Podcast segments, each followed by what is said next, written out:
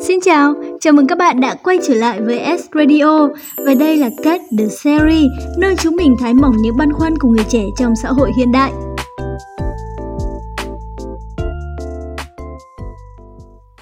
Xin chào các bạn, mình là Mỹ Nương, host của podcast số 2 và người trò chuyện cùng với mình ngày hôm nay chính là idol giới trẻ mới nhú Khánh Phạm. Xin chào tất cả mọi người, chào Mỹ Nương duyên dáng nha. Trước khi đến với chủ đề ngày hôm nay của chúng ta thì các bạn đừng quên là S Radio đã có mặt trên Spotify rồi đó. Và hãy ghé thăm chúng mình tại link được đính kèm ở phần caption nha.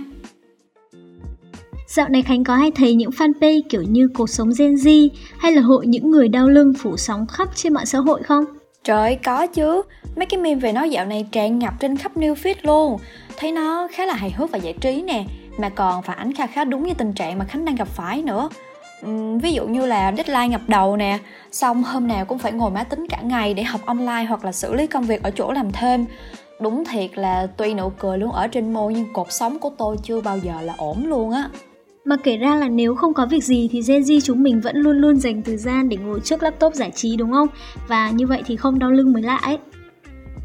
Nói đến giải trí thì Khánh có thấy là meme giờ đây nó đã trở thành hình thức giải trí rất rất là phổ biến của Gen Z không? Nhưng mà nương nghĩ là meme thì nó cũng chỉ có tuổi thọ của nó thôi à. Giống như là bất cứ thứ gì viral hiện nay ấy. Tại vì lượng thông tin mà chúng ta tiếp xúc mỗi ngày nó quá là nhiều đi nên là những cái ăn liền như là meme hay là tiktok thì nó sẽ rất là dễ bị trôi tuột đi ấy. Dĩ nhiên là ngoại trừ một số cái, trước khi mà bị quên lãng thì nó đã từng được hát rất nhiều đến nỗi ám ảnh luôn. Chẳng hạn như là cái trên trứng rắn cần mỡ này, hoặc là mỗi lần mở YouTube lên thì lúc nào mình cũng sẽ uh, nhìn thấy cái clip quảng cáo. Anh ơi, anh có người yếu chưa? Ừ, nghe nương nói thì Khánh mới nhớ. Đúng thật là có nhiều trend mới rộ lên á thì vui Thế nên là mọi người share rất là nhiều. Share vì thích cũng có nè Vì đu trend cũng có nữa Mà để chăm biếm á thì cũng có luôn nhưng mà bất kể về mục đích gì đi chăng nữa thì nếu cứ nha đi nha lại á, nó sẽ trở nên rất là nhàm và thậm chí là ám ảnh và bị phản ứng ngược luôn. Giống như là hai cái rất điển hình mà nương vừa nói đó. Nhưng mà khánh nghĩ là cũng có một số trend vừa bắt đầu từ rất lâu rồi nhưng mà đến giờ nó vẫn chưa hết hot đó nha. Chính là cái trend chế meme về cuộc sống gen z đó. Tại vì nó không chỉ là vui lúc đầu mà nó còn thật sự nói lên được vấn đề của người trẻ cho đến tận ngày hôm nay việc đau lưng mà do ngồi nhiều á hay còn là cách nói khác của việc chạy deadline nó không chỉ diễn ra ngày 1, ngày 2 mà kéo dài mỗi tuần, mỗi tháng, hết thời sinh viên rồi lại sang đến lúc đi làm. Như một vòng quay vậy á. Thế nên là Khánh thấy mấy cái meme đó vừa thể hiện sự trẻ hóa vấn đề về xương khớp nè mà còn nói lên được sự tổn thương áp lực về tinh thần của Gen Z khi sống trong một thời đại mà mọi thứ diễn ra quá nhanh và dồn dập như hiện nay đó kể ra cũng phải ha. Nhưng mà nương tưởng meme thì thường vẫn là để giải trí mà nhỉ? Tại vì nó thì thường ngắn gọn này hài hước này và đôi khi là còn thâm thúy nữa nha. Thế thì tại sao việc một số người lại có xu hướng muốn thể hiện cái vấn đề của mình uh, qua cái cách là họ sẽ tạo meme này hay xem meme hay là dùng meme nhỉ? Uhm, thật ra thì cái này là theo góc nhìn của Khánh thôi nha. Là tại vì tụi mình đã chịu nhiều áp lực rồi. Nên tụi mình muốn biến cái áp lực đó nhẹ nhàng đi một chút Tại vì khi mà mình phản bác lại một điều gì đó nó đã nóng rồi Thì chẳng khác nào lại thêm dầu vào lửa cả Hoặc là mình sợ khi mà mình nói thẳng, nói thật Nói một cách nghiêm túc quá Thì mọi người sẽ cho rằng mình đang làm quá mọi chuyện lên á Khánh nghĩ như thế thì có hơi nhạy cảm quá không vậy? Tại vì Gen Z đâu có phải là kẻ thù của ai đâu mà lúc nào cũng phải nghĩ đến mấy cái tình huống tiêu cực Xong rồi lại tự cho rằng người ta sẽ phán xét mình một cách cực đoan như thế nhỉ? Thì ai cũng có một ít bất an trong lòng mà. Nhất là Gen Z hiện nay nữa Tiếp xúc quá nhiều với mạng xã hội và những lời phán xét nè. Có thể vậy nên mới có nhận định là thế hệ của chúng ta là một thế hệ dễ tổn thương chăng? có dễ tổn thương hay không thì còn phụ thuộc vào góc nhìn của mỗi người và những thứ mà người ta đã trải qua nữa. Nhưng mà riêng về mặt nói lên vấn đề của mình qua meme thì nữ nghĩ đó là một việc thể hiện sự mạnh mẽ theo phong cách rất là Gen Z đấy chứ. Mạnh mẽ hả? Vậy chứ nương không thấy việc mình lên tiếng là một việc yếu đuối sao kiểu như là mình không đủ sức chịu đựng khi áp lực tìm đến á.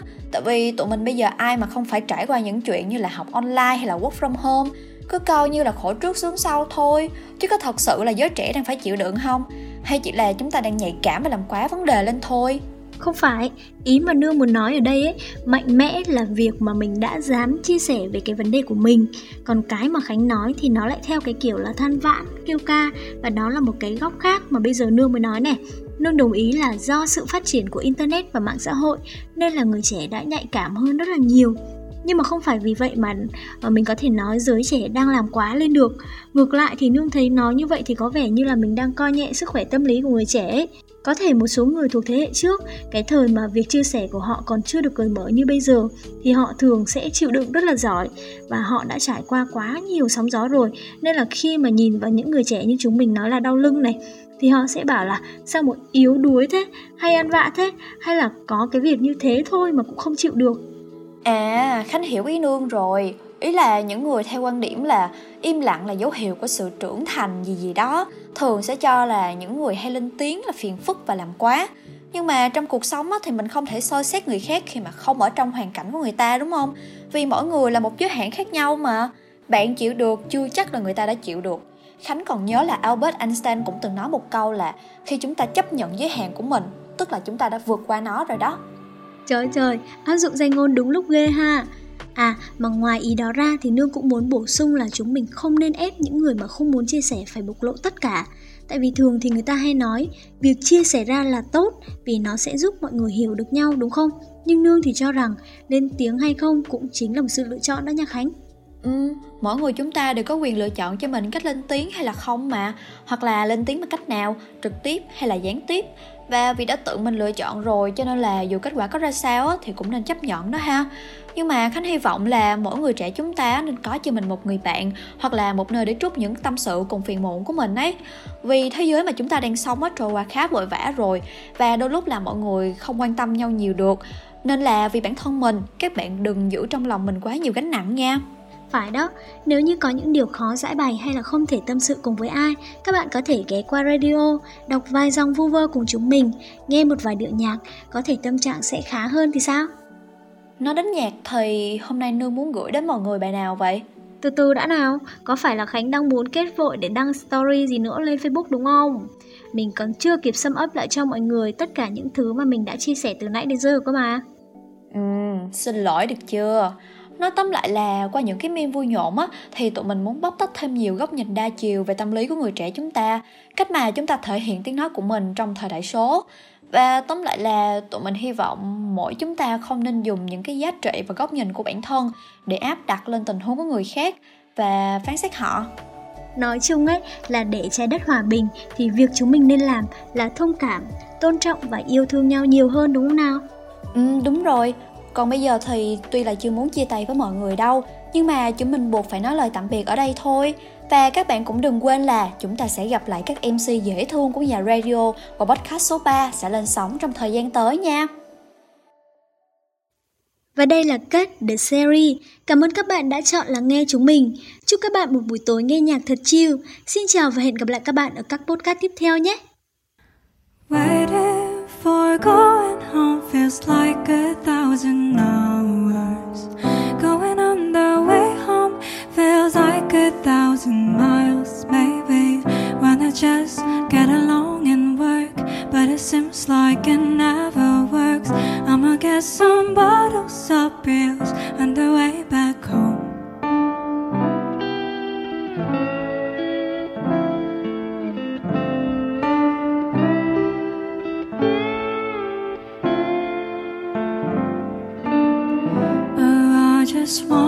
Be free of the ground, of the wall, and I.